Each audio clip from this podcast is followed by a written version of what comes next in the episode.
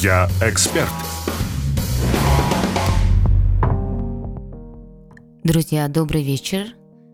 В программе, как обычно, четверг 19.00 и наша передача «Я эксперт».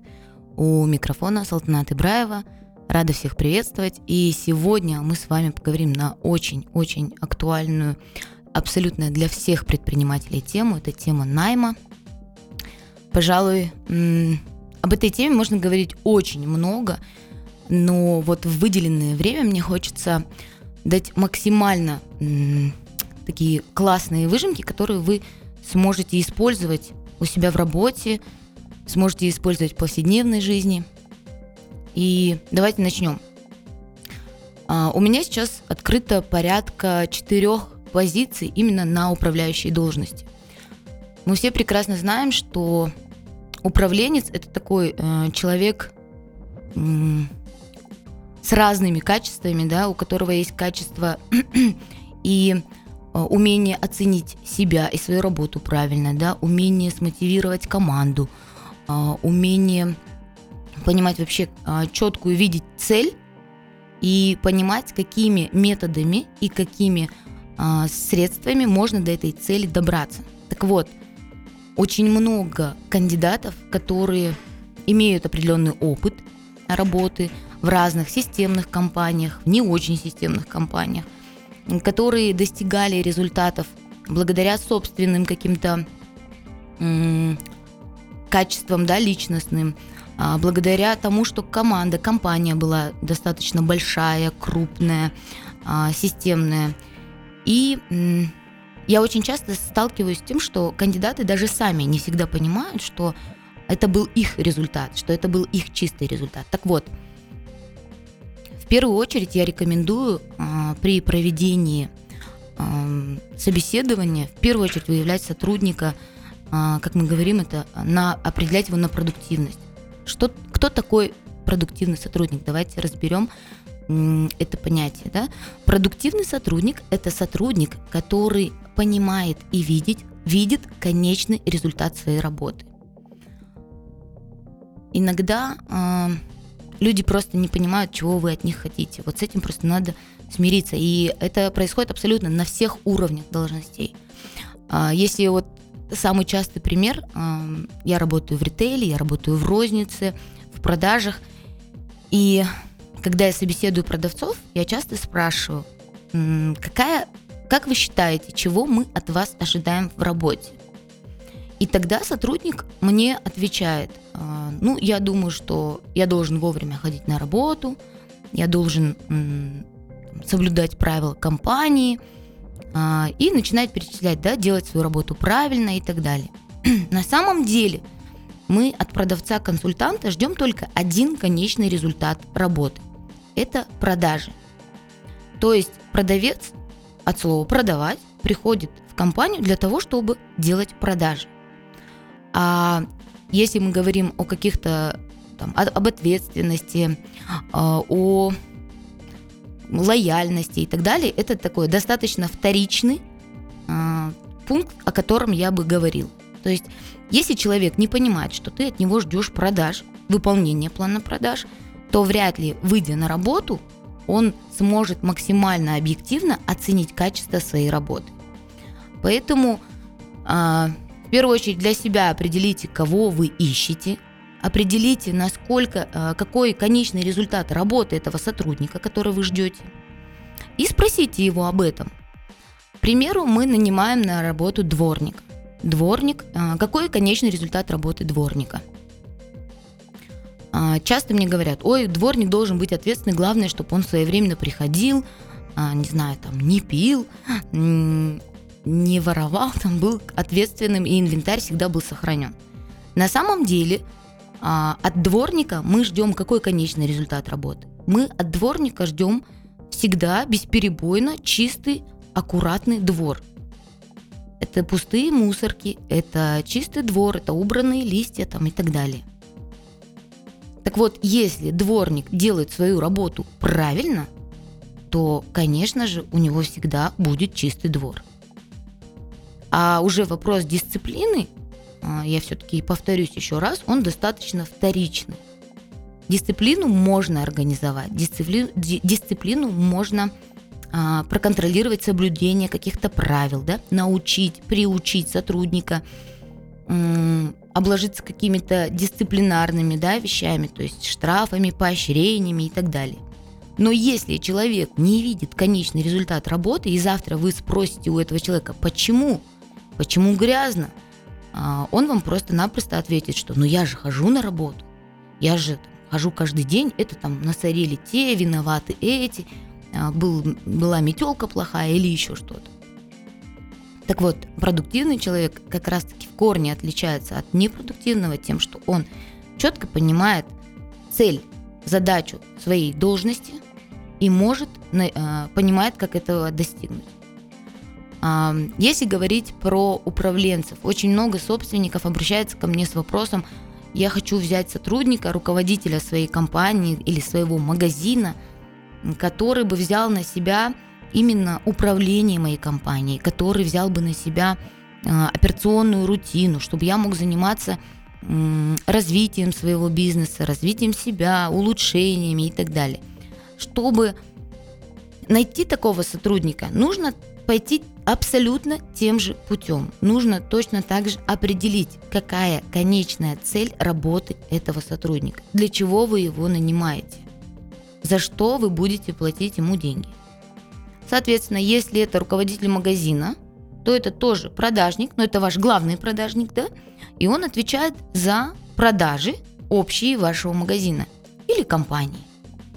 Так вот, если ваш сотрудник, кандидат, которого вы рассматриваете на эту позицию, озвучивает вам какие-то другие вещи, а, такие как, ну не знаю, отсутствие недостач, там, да, или своевременную классную правильную отчетность, то он уже не видит конечной а, цели, конечного результата своей работы.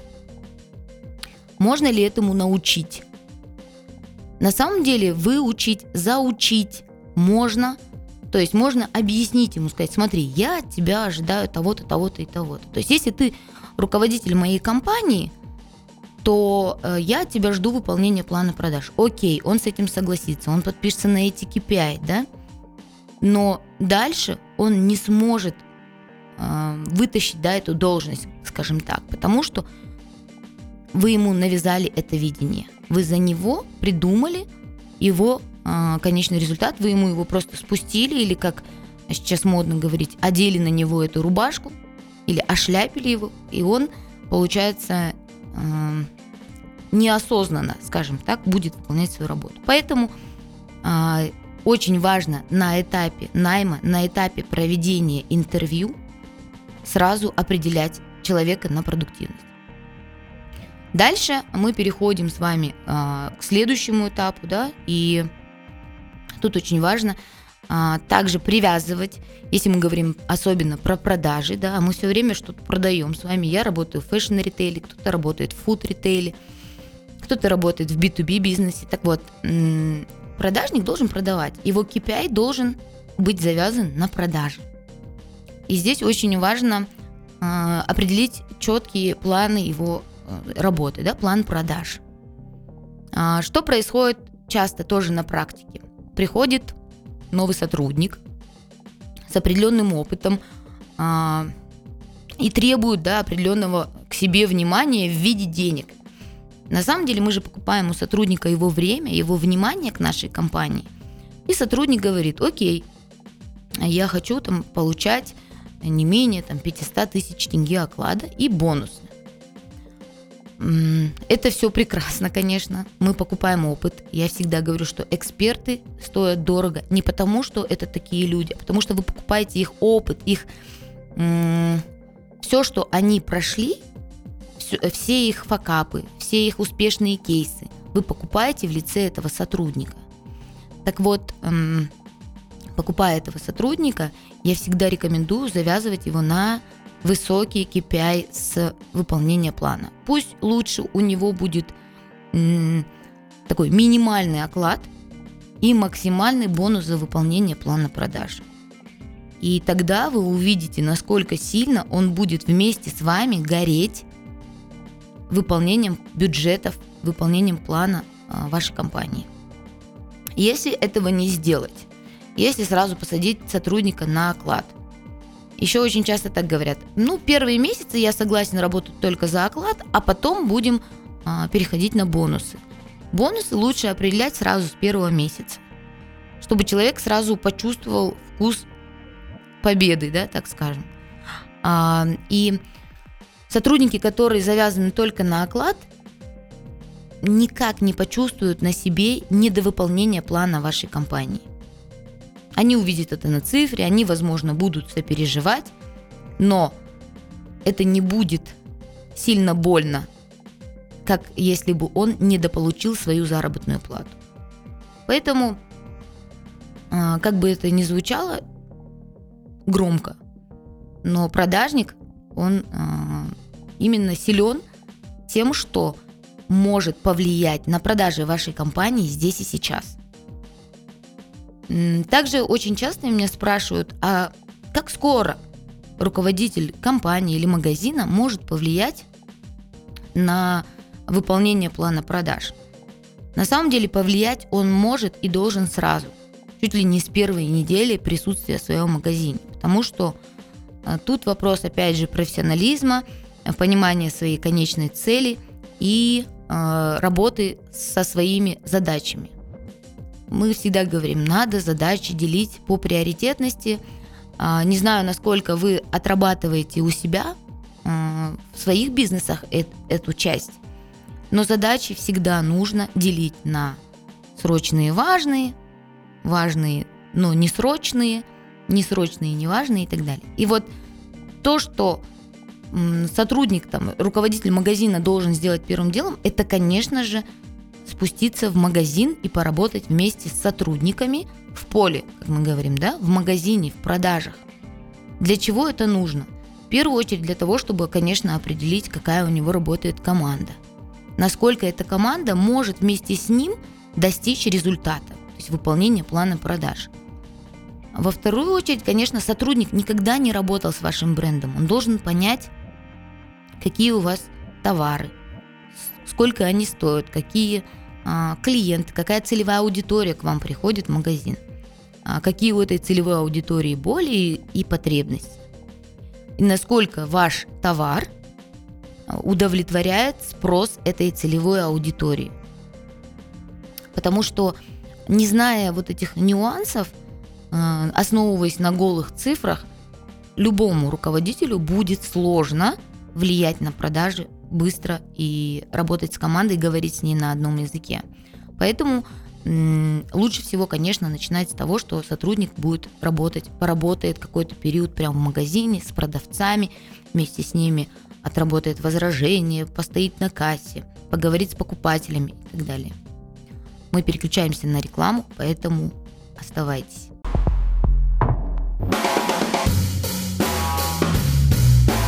Я эксперт. Друзья, всем добрый вечер. Мы продолжаем программу «Я эксперт». У микрофона Салтанат Ибраева. И до рекламной паузы мы с вами э, говорили о том, э, как же нанимать сотрудников на руководящие позиции, на вообще как нанимать правильно, как определять э, продуктивного сотрудника на этапе интервью.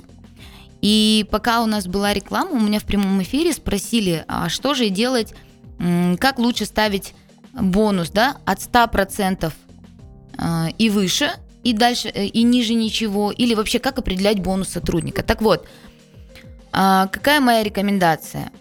Я рекомендую использовать такой ступенчатый метод, да, его еще называют система грейдов, ну, все, все по-разному называют, но идея такая – есть какой-то минимальный допустимый порог выполнения плана. Скажем, не менее 80% плана должно быть выполнено.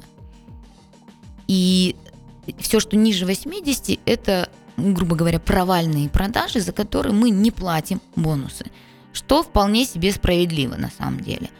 И дальше мы уже продвигаемся к определенным а, ступенькам, да, например, от 80 1% до, а, например, 91 или до 95.